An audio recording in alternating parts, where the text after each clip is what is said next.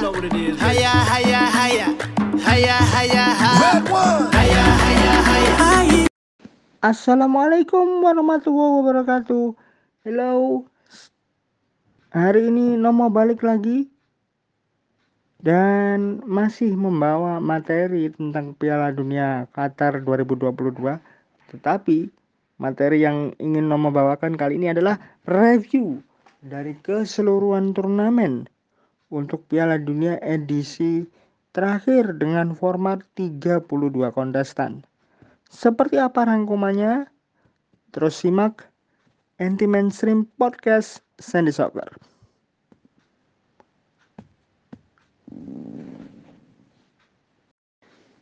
Piala Dunia Qatar 2022 resmi berakhir bertepatan dengan Hari Nasional Qatar yang jatuh pada tanggal 18 Desember 2022 kemarin. Laga ke-64 Piala Dunia tahun ini menghadirkan dua kontestan dari dua benua yang mewakili kekuatan utama sepak bola dunia.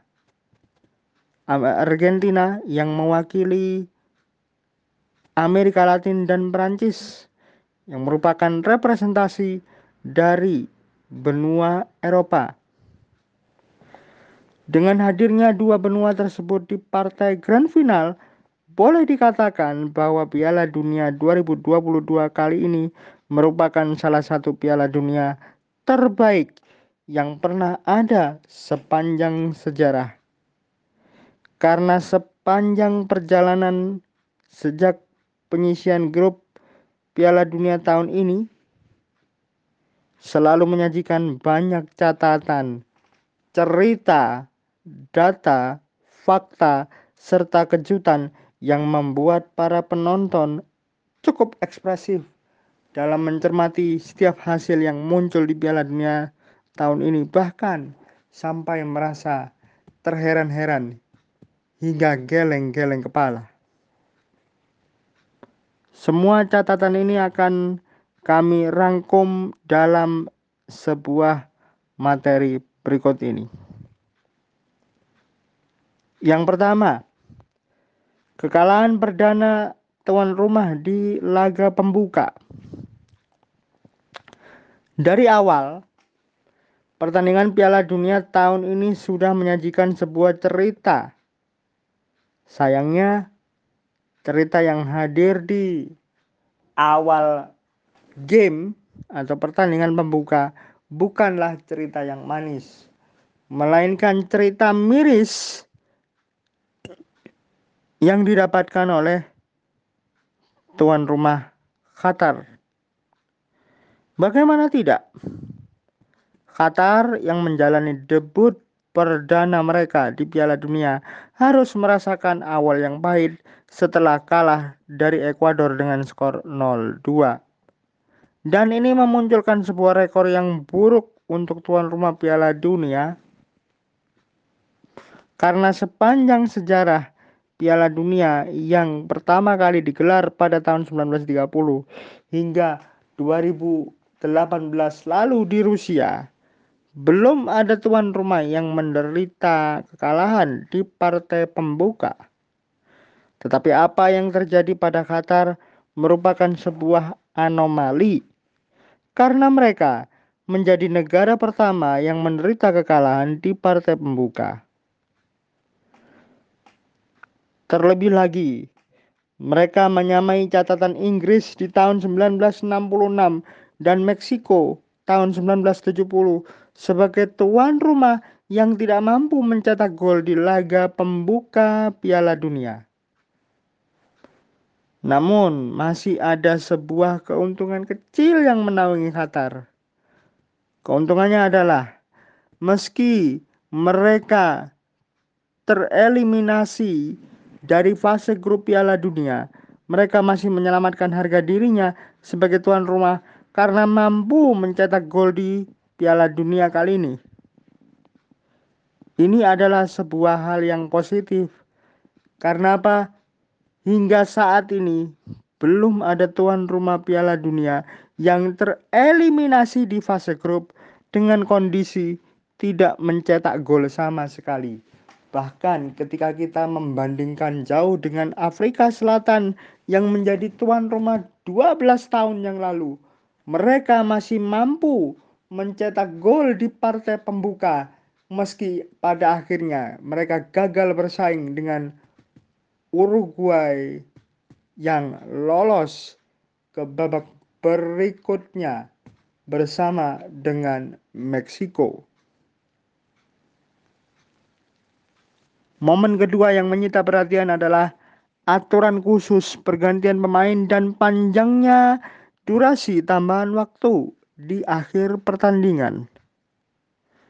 Salah satu yang menjadi perhatian utama untuk Piala Dunia tahun ini adalah aturan baru yang mulai diberlakukan, yakni mengenai pergantian pemain yang khusus diterapkan ketika ada seseorang yang mengalami cedera kepala atau disebut sebagai conclusion substitute.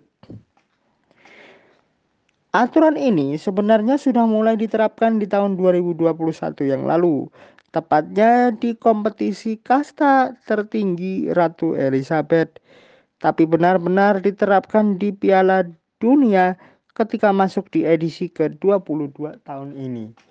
Bahkan di Liga Inggris sendiri, teman-teman anti mainstream Sandy Soccer Podcast, aturan ini juga baru kita lihat implementasinya ketika game Newcastle United menghadapi Aston Villa di mana goalkeeper Aston Villa Emiliano Martinez sempat mengalami cedera gegar otak ringan setelah mengalami benturan dengan rekan satu timnya. Artinya, conclusion substitute ini adalah pergantian yang khusus diterapkan ketika ada pemain yang mengalami cedera kepala dengan tidak mengurangi jatah tetap pergantian pemain tersebut. Tim pertama dan satu-satunya di Piala Dunia yang mendapatkan kesempatan untuk menjadi pelaku dari aturan khusus ini adalah tim nasional Iran. Saat menghadapi The Three Lions di fase grup B Piala Dunia 2022, kiper Iran Ali Reza Beiravan mengalami cedera kepala yang mengharuskan dirinya keluar dan digantikan oleh kiper kedua mereka setelah berbenturan dengan rekannya sendiri saat mencoba menghalau umpan crossing yang dilakukan oleh pemain Inggris.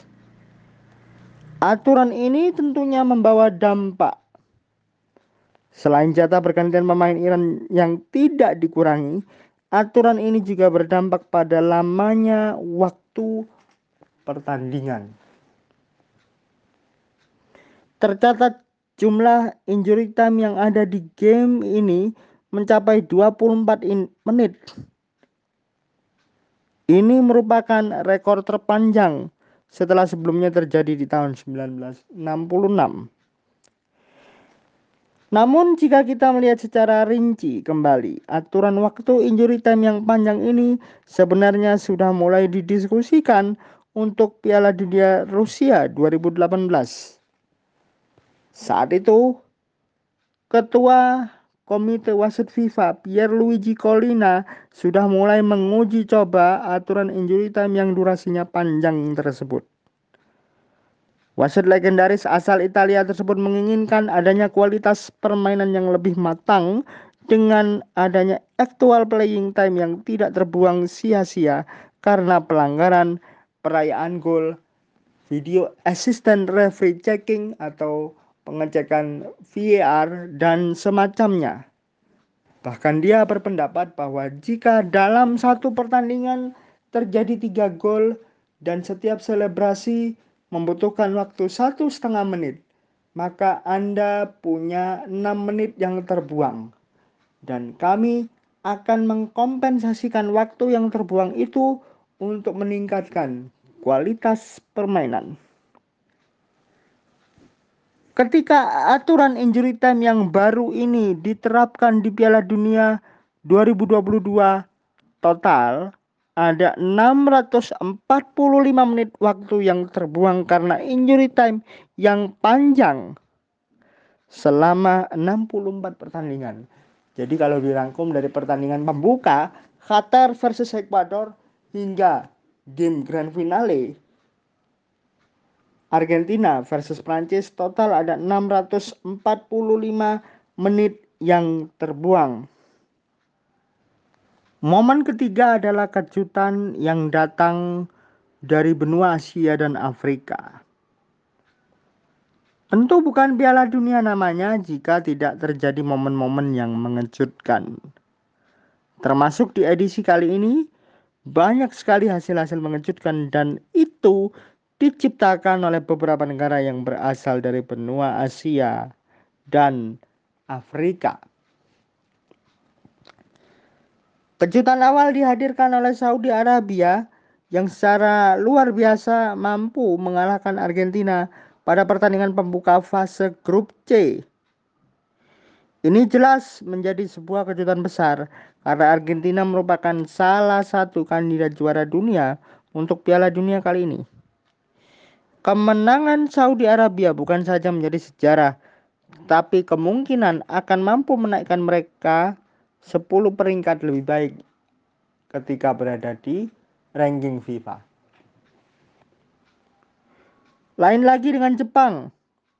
Berada di grup yang bisa dikatakan sebagai grup neraka karena terdapat Jerman dan Spanyol di sana, Jepang ternyata mampu tampil perkasa dengan mengakhiri fase grup sebagai tim peringkat satu atau posisi satu di klasmen akhir fase grup. Bahkan perjalanan mereka pada saat di fase grup membuat penonton tidak percaya karena Samurai Blue mampu mengalahkan dua juara dunia dengan skor yang identik. Jerman dan Spanyol dikalahkan Jepang dengan skor 1-2 di mana keduanya terjadi dengan posisi Jepang tertinggal terlebih dahulu. Meski pada babak 16 besar Jepang dikalahkan Kroasia lewat drama adu penalti setelah selama 120 menit mereka bermain imbang satu-satu, tetapi perjuangan mereka menjadi salah satu yang terbaik di mata masyarakat Jepang. Kisah sensasional jelas dan tentu dicatatkan oleh Maroko. Tim yang dilatih oleh Walid Regragui ini mampu mengakhiri turnamen di posisi keempat setelah kalah dari Kroasia di perebutan tempat ketiga. Namun prestasi ini bukan berarti tanpa perjuangan, karena empat tahun lalu Maroko harus tereliminasi dari fase grup setelah gagal bersaing dengan Iran, Portugal, dan Spanyol. Tapi di tahun ini datang sebagai tim yang benar-benar tidak diunggulkan. Mereka mampu berada di posisi satu klasmen grup F, bahkan bisa mengalahkan tim peringkat du dua dunia saat ini, yakni Belgia dengan skor 2-0. Sensasi Maroko tidak berhenti sampai di situ.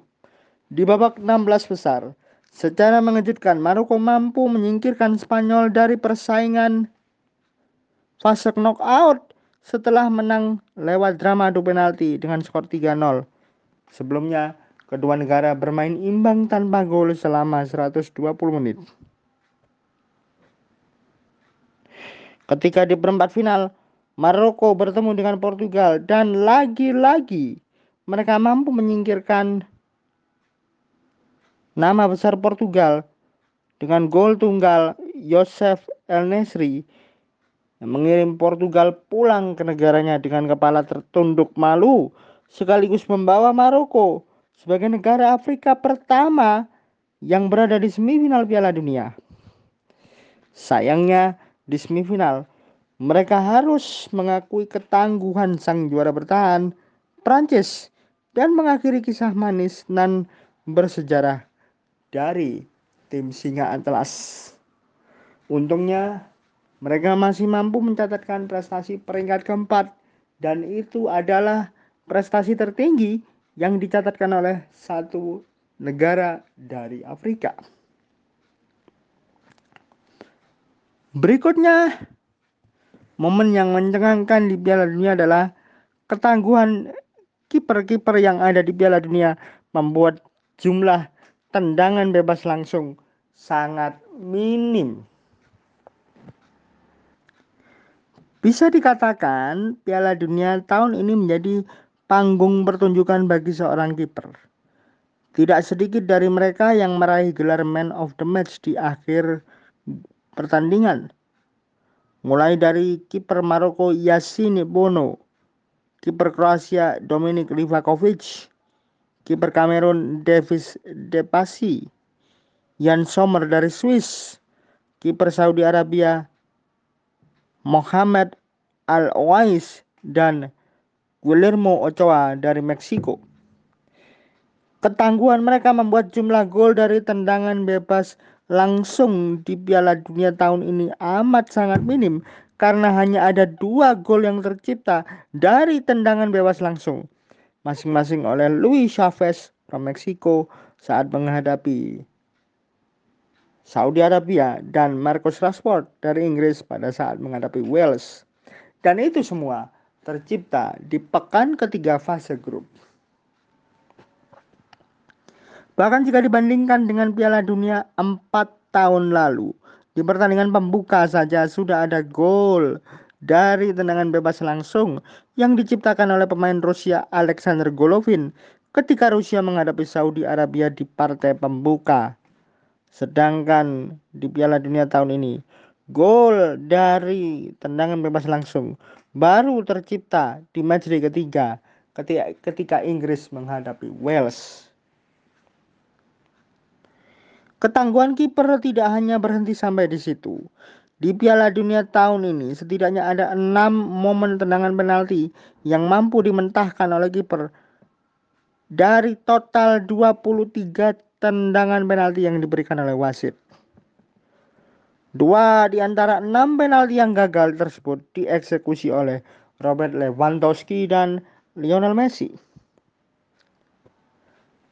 Catatan berikutnya adalah jumlah gol satu turnamen yang mengalami pecah rekor. Pada mulanya banyak sejumlah analis yang menyampaikan bahwa Piala Dunia tahun ini berpeluang membosankan dan minim gol karena turnamen digelar di musim kompetisi liga yang sedang berjalan. Namun ternyata anggapan itu salah. Justru di turnamen edisi ke-22 ini jumlah golnya mengalami pecah rekor.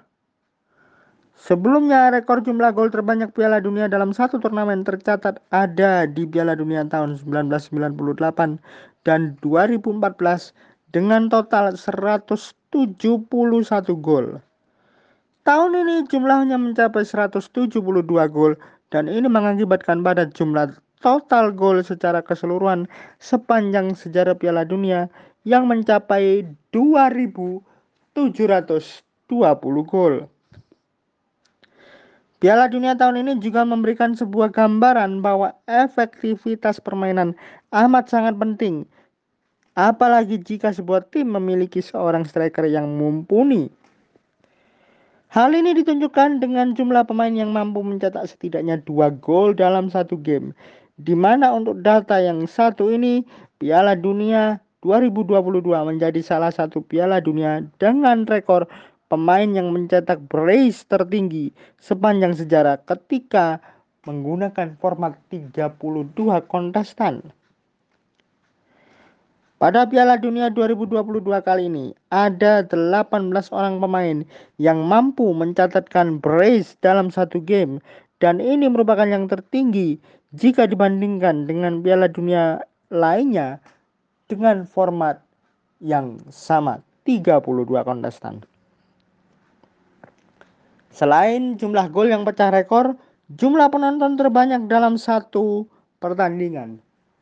Untuk data yang satu ini, kita pusatkan perhatian kita ke Lusail Iconic Stadium menjadi satu-satunya venue yang mampu memecahkan rekor penonton tiga kali dalam satu turnamen. Tercatat ada tiga game yang mampu memecahkan jumlah rekor penonton, yakni Argentina Meksiko, fase grup C matchday kedua.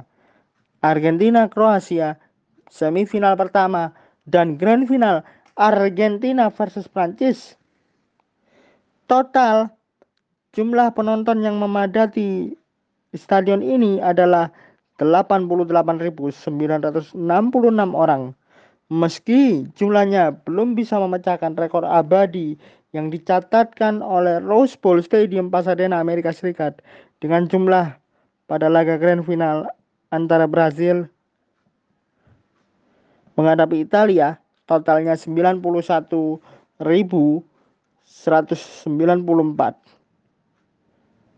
Tapi jumlah penonton yang hadir di Lusail Iconic Stadium menjadi rekor yang paling banyak dalam sejarah Piala Dunia saat menggunakan format 32 kontestan yang diberlakukan sejak tahun 1998. Dan catatan terakhir adalah tangis haru dan bahagia pemain terbaik dunia. Pemain yang kami maksud adalah Lionel Andreas Messi. Pria kelahiran Rosario 24 Juni 1987 ini akhirnya mendapatkan trofi yang diidam-idamkan sejak lama. Setelah sukses mendapatkan banyak gelar di liga domestik dan juga individual, ada satu trofi yang benar-benar diinginkan oleh seorang Messi, yakni trofi karya Silvio Gazzaniga yang menjadi supremasi tertinggi sepak bola dunia.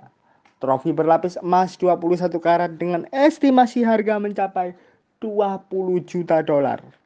Itu yang diinginkan oleh Lionel Messi selama karirnya menjadi pesepak bola. Hal ini sangatlah wajar mengingat dia sudah memperkuat Argentina sejak di Piala Dunia U20 2005 yang berlangsung di Belanda. Bahkan dia sudah masuk ke timnas senior Argentina di Piala Dunia Jerman tahun 2006 dan mencetak gol perdananya pada saat menghadapi Serbia di pertandingan kedua grup C.